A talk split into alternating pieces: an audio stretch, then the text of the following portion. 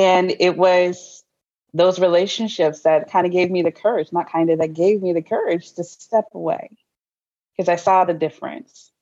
Um, and so I think that is a beautiful thing. Um,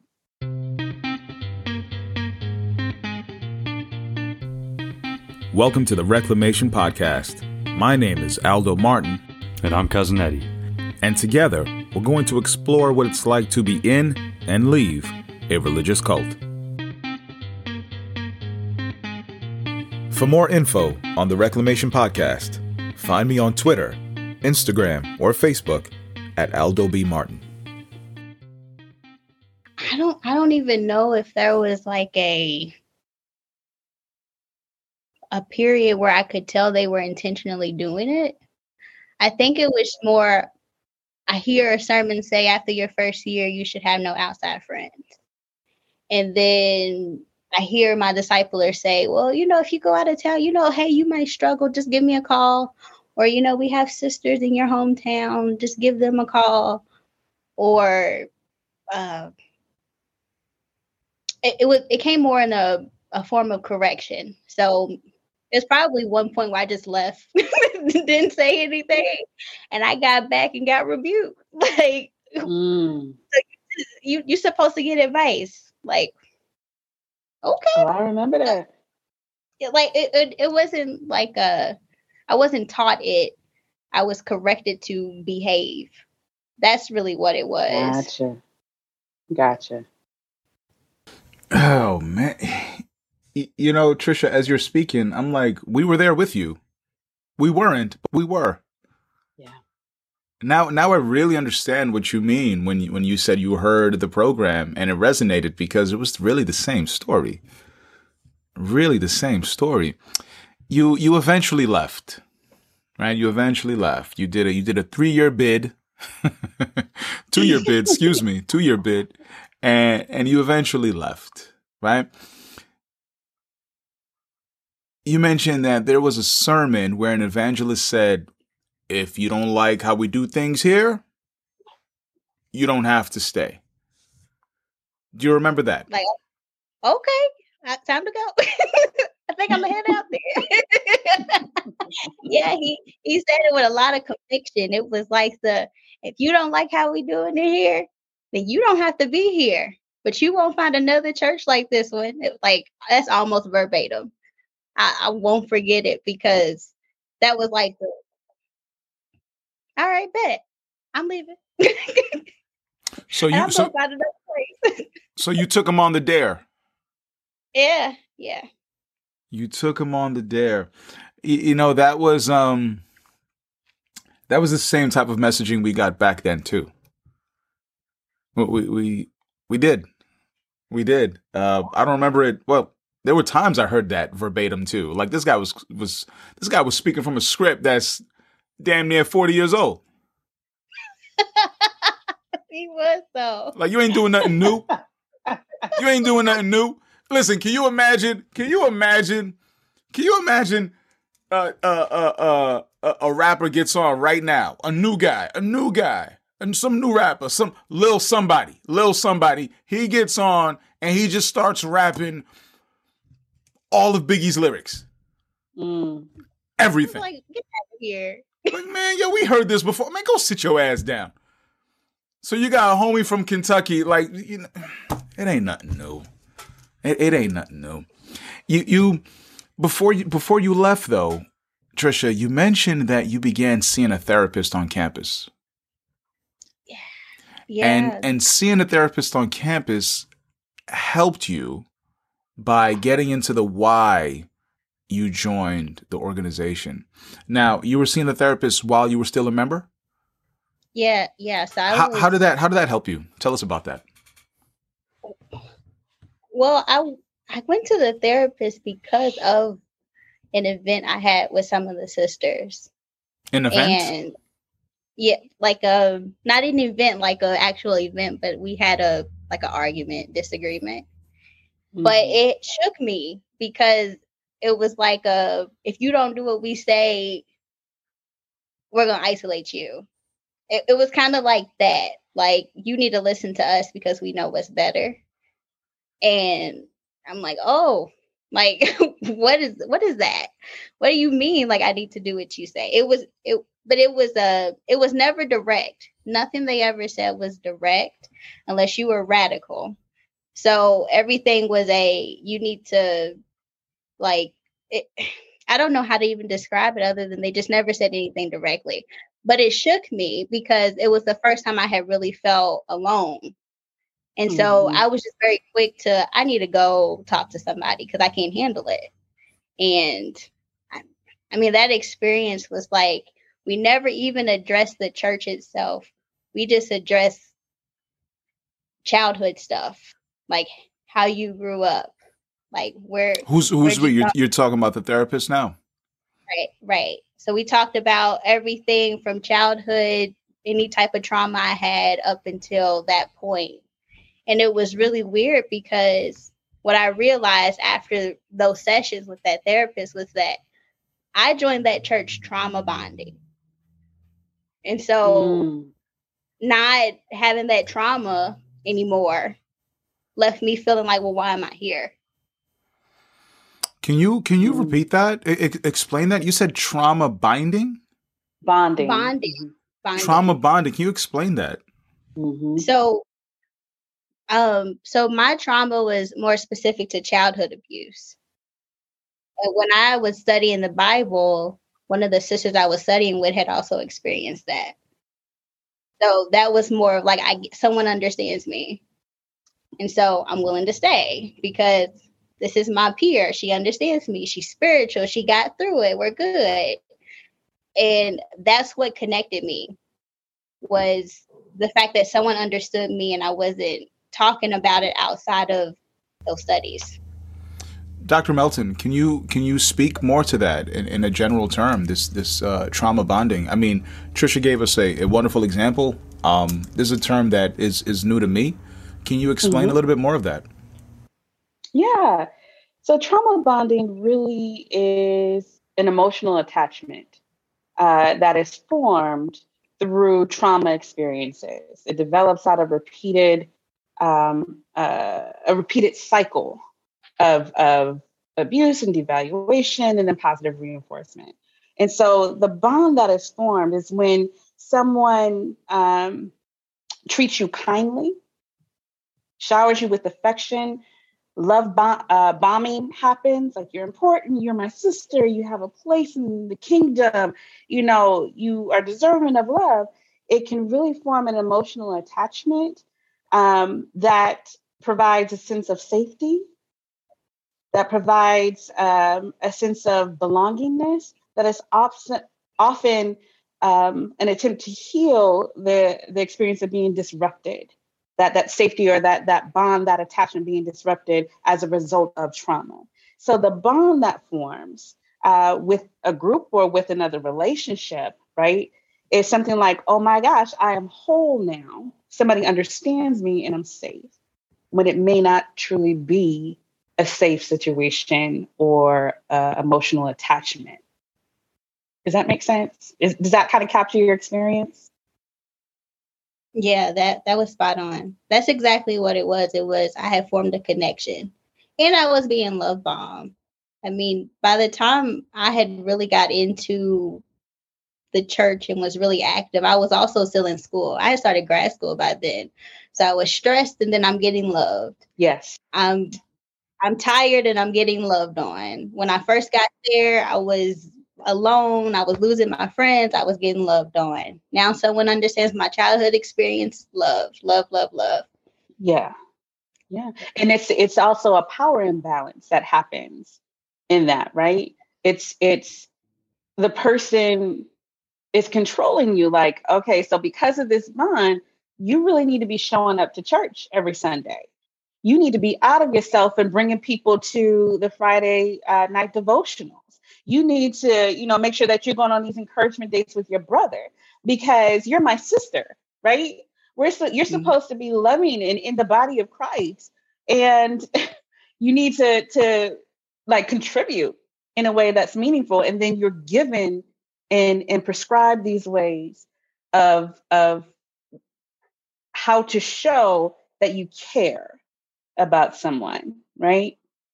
Like it's, right. it, you have to abide by these ways of expression. And that's how we'll know that you're actually grateful for, wanting to be a part of, so on and so forth.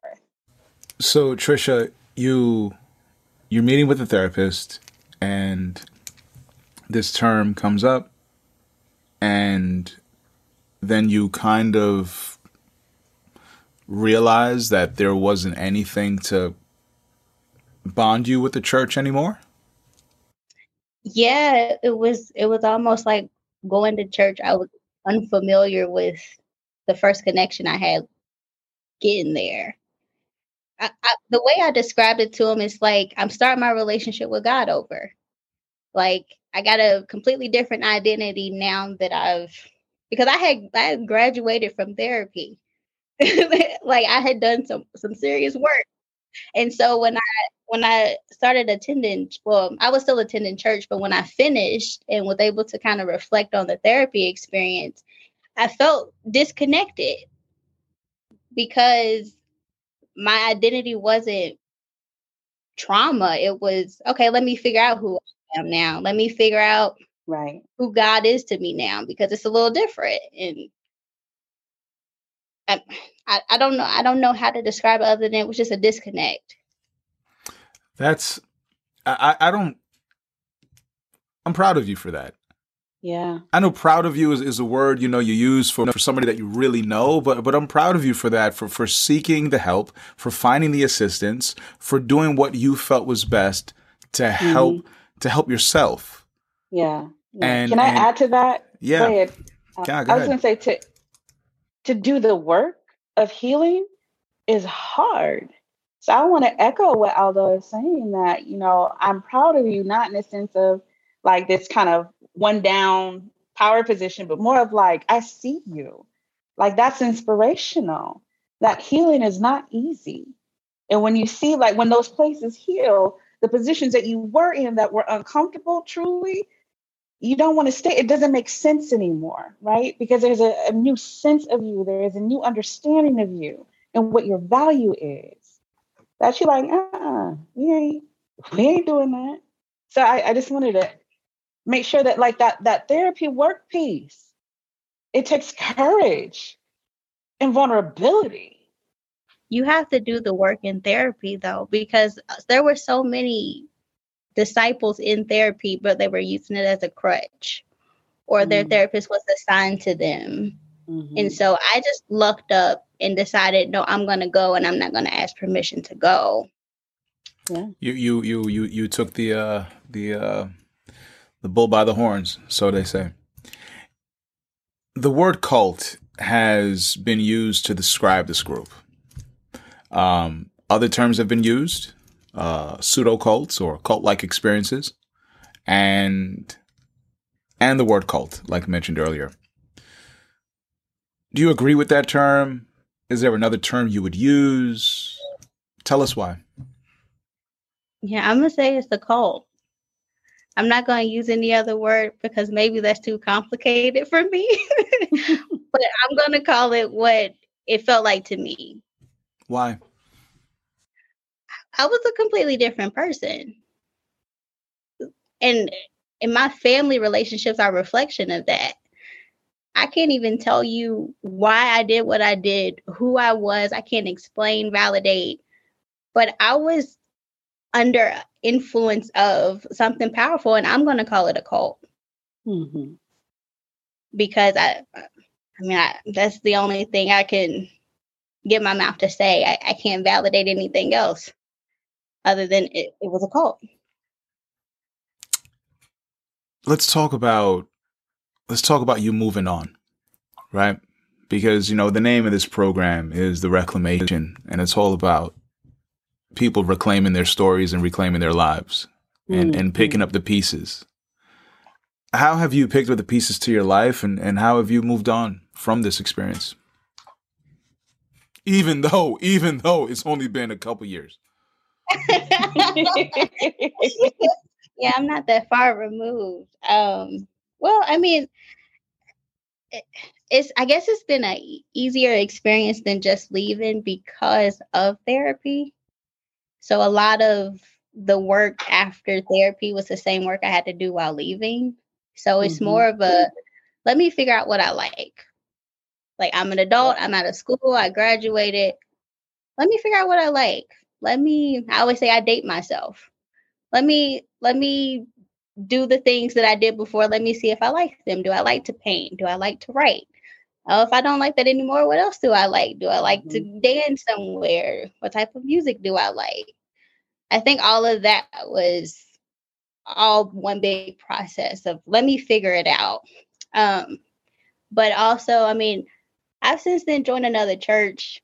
It's not a cult. I've done my research.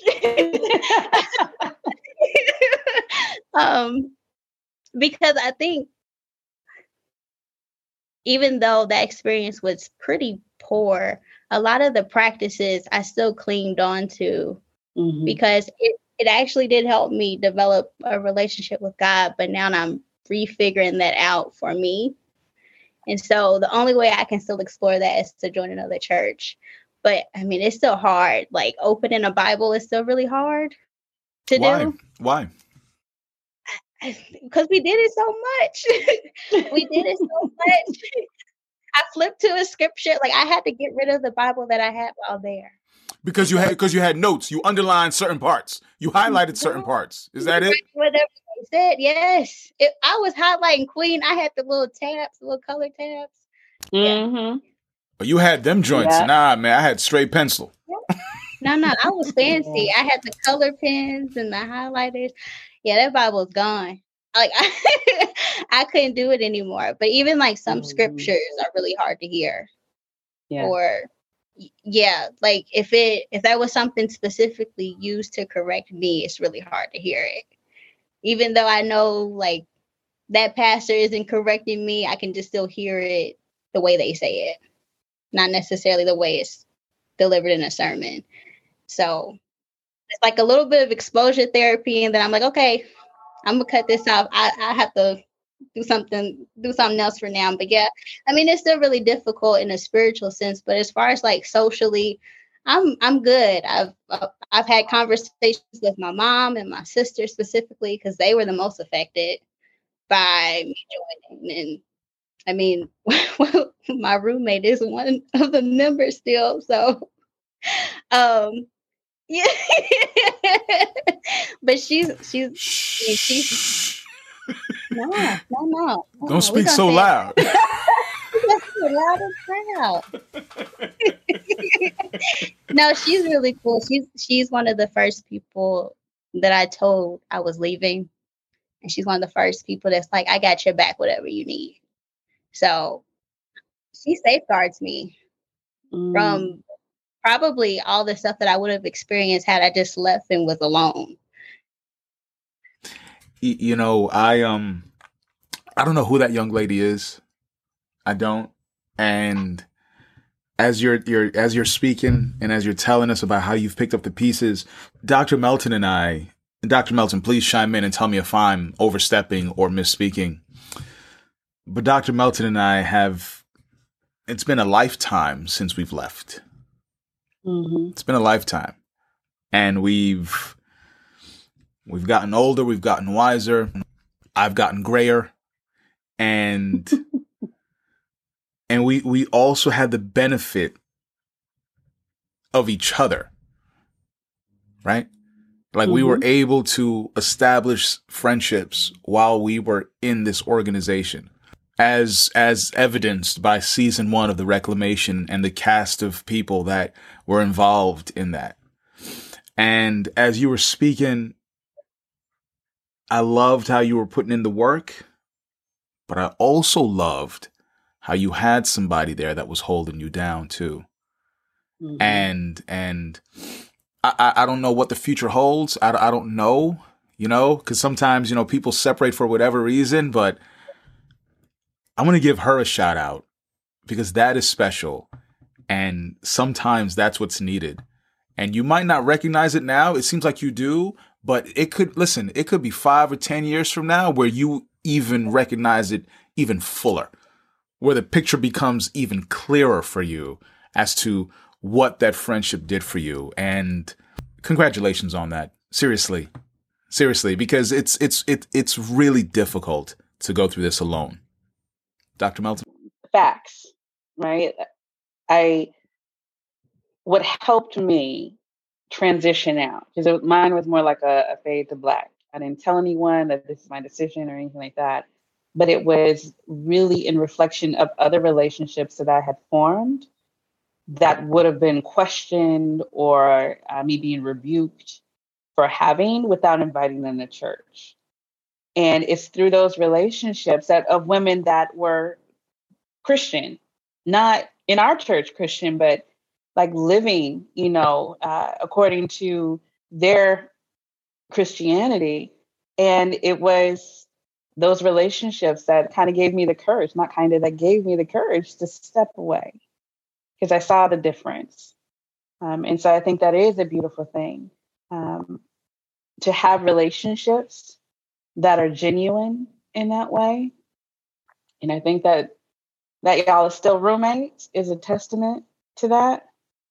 And I'm so glad to hear that those relationships that, that, that happen socially for you, that shift in knowing yourself and how you show up in relationship is has shifted. I'm really hoping that your spiritual wounds continue to shift as well, because um, those are those are more challenging. I can I'm speaking from myself now. Like those are more challenging um, wounds to to address. Tricia, I'm going to let you have the last word as people are listening to this podcast and or listening to this episode. And we don't know, the people listening could be members of yesteryear, mm-hmm. or they could be current members now who are looking for a way out. What do you want them to learn from your story and the stories of others? Well, first off, shout out to my roommate for guarding me and protecting me and supporting my decision and not judging me. That's the first thing. And I mean, I mean, we're we're like our own little club in a sense where we can relate, whether it be twenty years ago or five years ago, two years ago of us leaving. And so, I mean, people are important. If I can encourage anybody, people have people around you and find people around you that support you, because I, I, I can honestly say I probably would have went back if I was alone. I don't think I would have left and successfully left if I was alone. So cling on to, don't get rid of your family, your friends, cling on to them because they're your support system, even while you're in it. And especially when you leave, don't be afraid to go on an apology tour. If you have to, do it. Go to therapy, get your healing and do the work. Um, I mean, but to all the listeners who haven't experienced this before, we're normal people. You'll see me down the street and be like, why is she smiling? Why is she so happy? I, I'll approach you and still probably ask you to coffee if you're my coworker. We're, we're still people. Like, we're still normal people. You, you, we don't have coat on our foreheads. We are normal people. We're tired like you. We go to work like you. We might have kids. We take care of them kids like you. We're doing it all. We're doing all that you're doing. We just so happen to have an experience that sort of bonds us. And I hope this podcast really helps you to be aware of situations like this.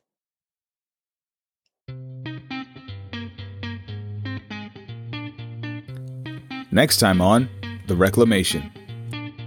And I came out of my my whole holiness. I had holes in my heart and soul, uh, pain, and just a lifetime of, I'm going to say grief, a lifetime of for believing I wasn't good enough unless I worked for it.